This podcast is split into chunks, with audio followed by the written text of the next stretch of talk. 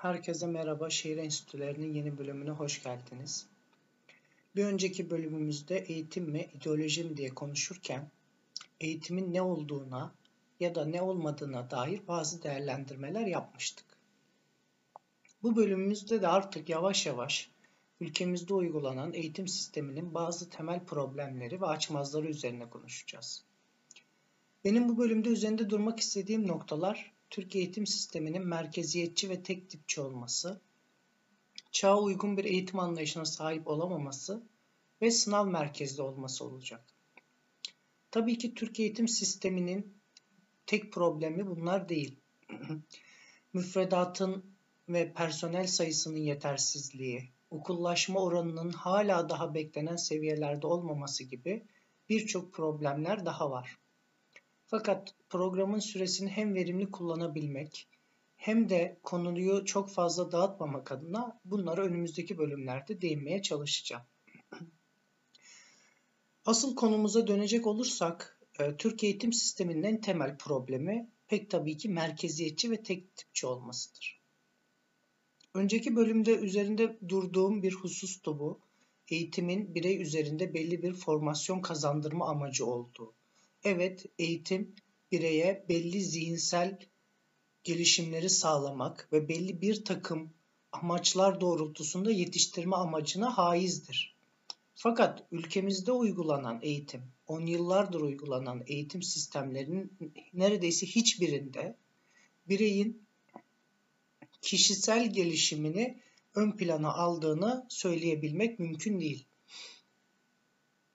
programımızın ismine atıf yaptığı ve laik kemalist kesimin yıllardır özlemle yad ettiği köy enstitüleri ki bence bazı yönleriyle hem dönemin şartlarına uygun bir eğitim veriyordu hem de kaliteli bir eğitim verdiğini düşünüyorum.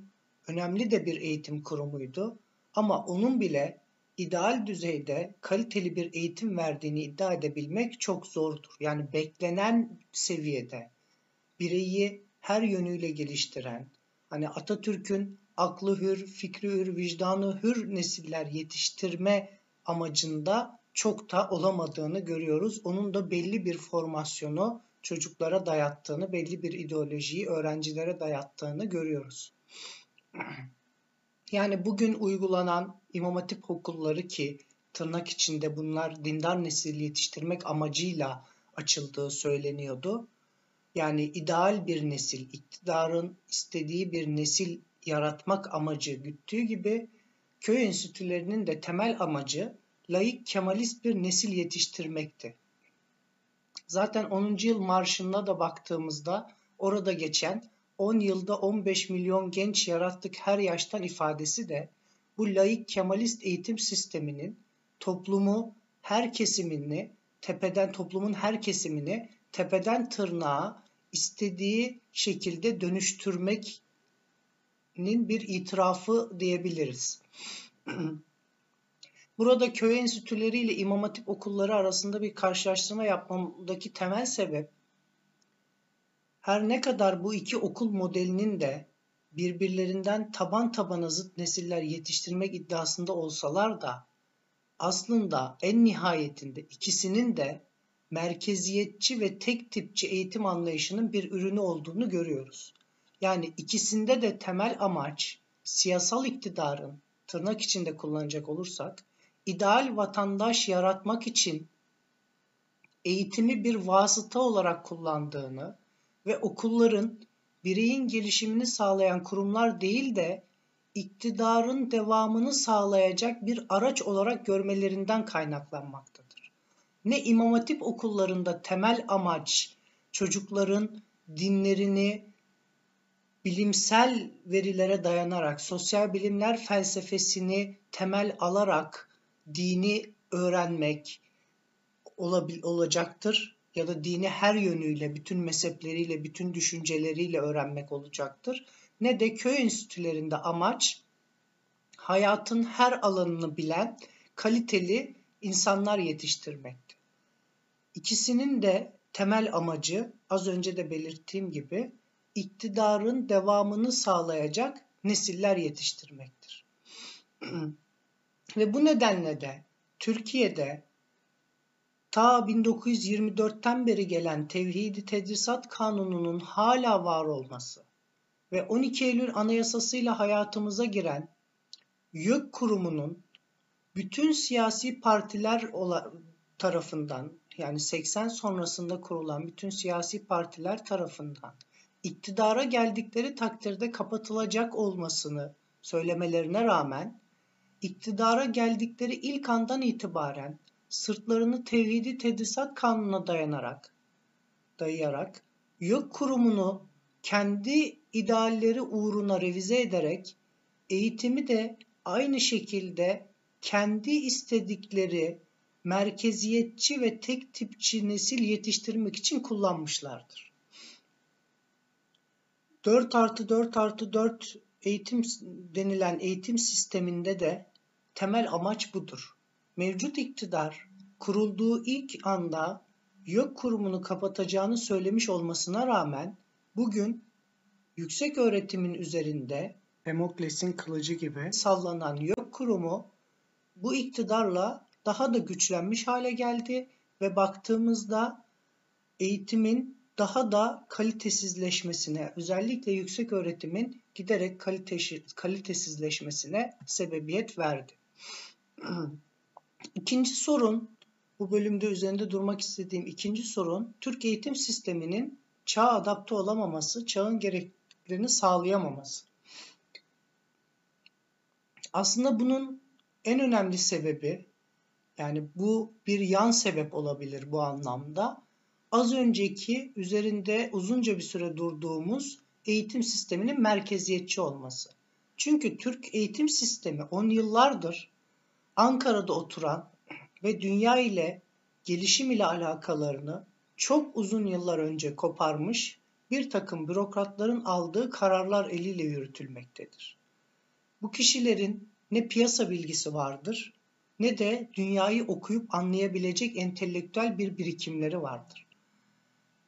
Yani bu insanların büyük bir çoğunluğu bilgisayar kullanmayı bile 40'lı 50'li yaşlarından sonra öğrenmiş kimseler. Tabii ki burada amacım bu kişileri rencide etmek, hakir görmek değil. Burada bir durumu tespit etmek. Bu programları yapmamdaki temel amaç da bu zaten. Yani ben bu programları yapmaya çalışırken sorunların ne olduğunu tespit edebilmek ve bu sorunları nasıl çözebileceğimize dair bazı yorumlar yapmak.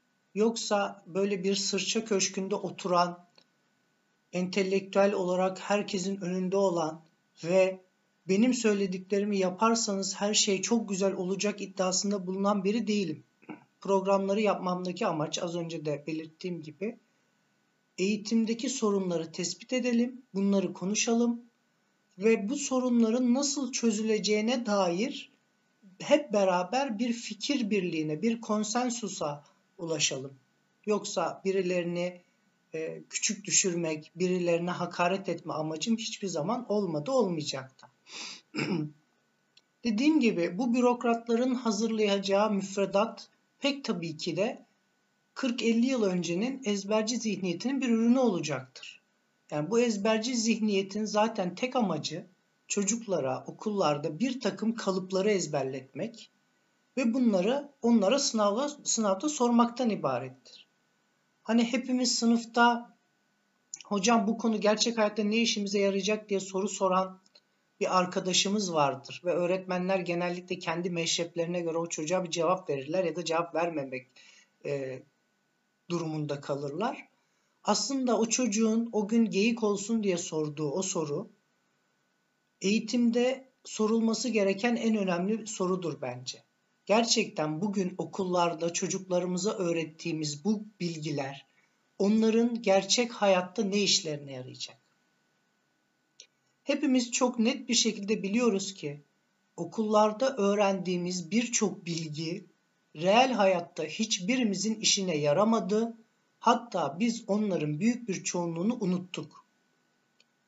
Sınav haricinde çocukların hiçbir işine yaramayacak bu birçok bilgiyi onlara öğretebilmek için çocukları yıllarca etrafı dikenli teller ile çevrili, adını okul dediğimiz hapishaneden bozma yerlerde yıllarca tutuyoruz. Türkiye'de zorunlu eğitim 12 yıl. 4 yıl ilkokul, 4 yıl ortaokul, 4 yılda lise eğitimi. Yani toplamda 12 yıl boyunca çocuklar haftada ortalama 40-45 saat derse girerek bunun üzerine yetiştirme kursları da var.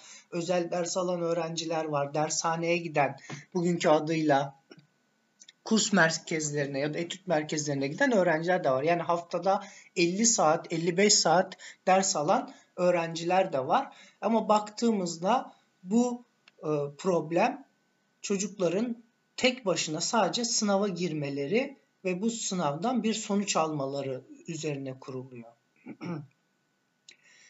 bu aslında üçüncü bir problem ve 10 yıllardır da hepimiz çocukların başarılarını karnede yazan notlarıyla ya da takdir teşekkür adı verilen belgelerle belirliyoruz. En sonunda da lise bittiğinde de öğrencinin başarısını kazandığı üniversiteye ya da üniversite sınavındaki derecesine göre belirliyoruz. Yani biz çocukların zeki olmalarını ya da başarılı olmalarını bu sonuçlara göre belirliyoruz. Hepimizin hayatında yaşanmıştır bu örnekler. Karne alındığında çocuğun notuna bakılan dersler matematik, Türkçe ve fen dersidir ya da fen grubu dersleridir. Hiç kimse çocuğun resim dersindeki, beden eğitimi dersindeki ya da müzik dersindeki başarısıyla ilgilenmiyor. Çok azdır bunlarla ilgilenenler. Yani biz bir çocuğun zeki olduğuna ya da başarılı olduğuna matematik dersindeki ya da fen bilimleri grubu derslerindeki başarılarına göre belirliyoruz. Ama o çocuğun sosyal zekasının ya da sanatsal zekasının daha gelişmiş olduğunu, o çocuğun iyi bir hatip olabileceğini, o çocuğun iyi bir sosyal bilimci olabileceğine dair hiçbir yorumda bulunmuyoruz. Hatta onunla ilgilenmiyoruz. Yani hiçbir veli, hiçbir okul yöneticisi, hatta neredeyse hiçbir okul sahibi bu dersleri önemli görmüyor. Çok azdır bu dersleri ciddiye alan ailelerde, okullarda. E böyle olunca da öğrencilerin büyük bir çoğunluğu da tabii ki bu dersleri önemsemiyor.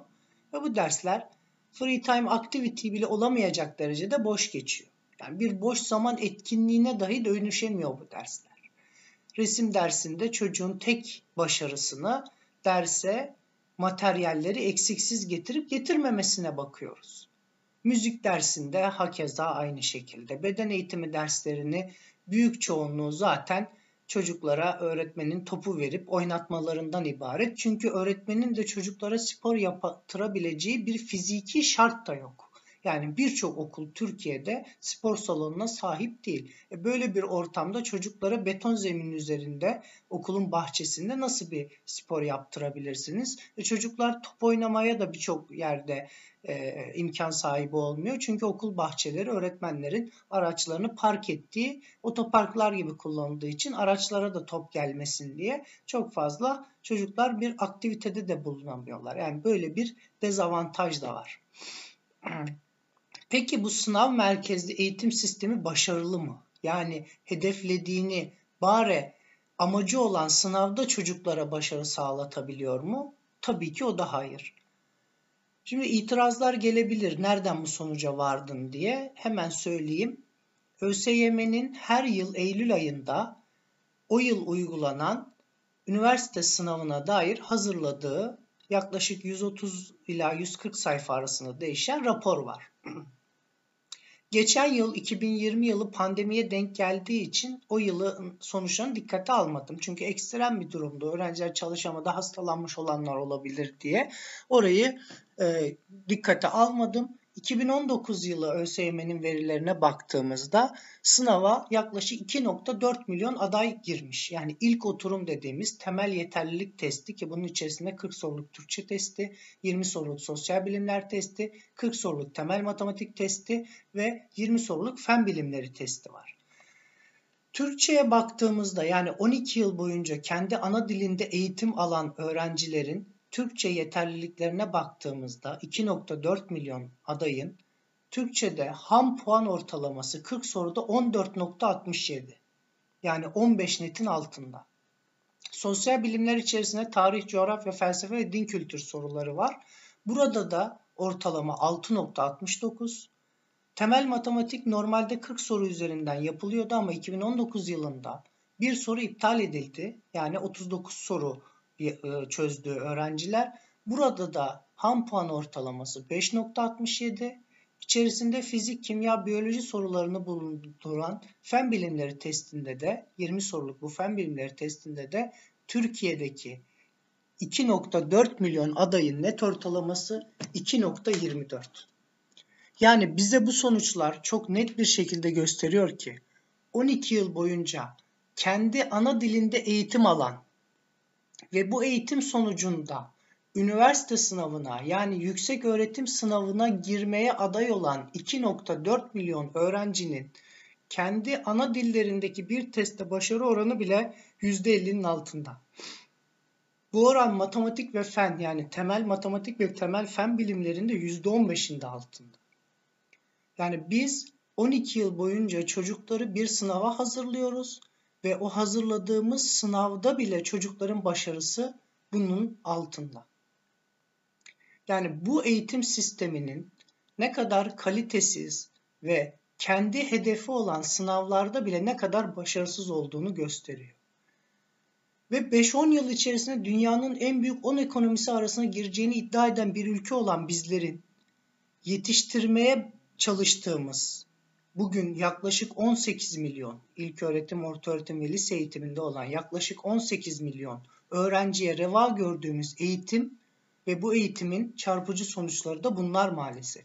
Yani bugün okullarda yıllarca öğrendikleri bilgiler bile ne kadar çocuklara aktarmada bu eğitimin ne kadar başarısız olduğunu görüyoruz.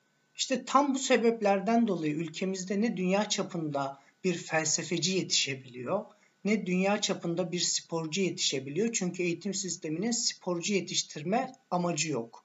Sanatçı yetiştirme amacı yok. Elbette ki ülkemizde çok saygıdeğer dünya çapında sanatçılar, felsefeciler, sporcular yetişti. Ama bunların hepsini toplasanız bir elin parmağını geçmiyor. Geçenler de yani bu dünya çapında başarılı olanların hepsi de ülkemizde uygulanan bu eğitim anlayışına rağmen bu başarıları elde etmiş insanlar. Yani eğitimle buralara gelmediler. Eğitime rağmen bu insanlar buraya geldiler. Ve bunları da gördüğümüz zaman üzülmemek elde değil. Bunun çözümlerine dair tabii ki konuşacağız. Ee, ne, nasıl düzeltilebilir? Türk eğitim sistemindeki bu ezberci anlayış, bu tek tipçi anlayış, bu sınav merkezli anlayışın nasıl düzelmesi gerektiğine dair hepimizin düşünmesi, hepimizin kafa yorması lazım. Çünkü kamu bütçesinin çok büyük bir kısmı Türkiye'de eğitime ayrılıyor. Yaklaşık %29, %30 bandı diye hatırlıyorum eğitime ayrılan pay e, yıllık bütçede. E, özel okullarda yine hakeza aynı şekilde ayrılan ciddi bir bütçeler var. Ve bunların sonucunda ailelerin harcadığı bir sürü e, para var, maddi imkanlar var. Ve bunlara rağmen hala sonuçlar istenildiği seviyede hiçbir zaman olmadı. Bunları duymak, bunları konuşmak, bunlar hakkında hep beraber bir fikir birliğine varıp eğitimi düzeltmemiz gerektiği kanaatindeyim. Bugün de beni dinlediğiniz için teşekkür ederim. Yeni bölümlerde görüşmek üzere. Kendinize iyi bakın.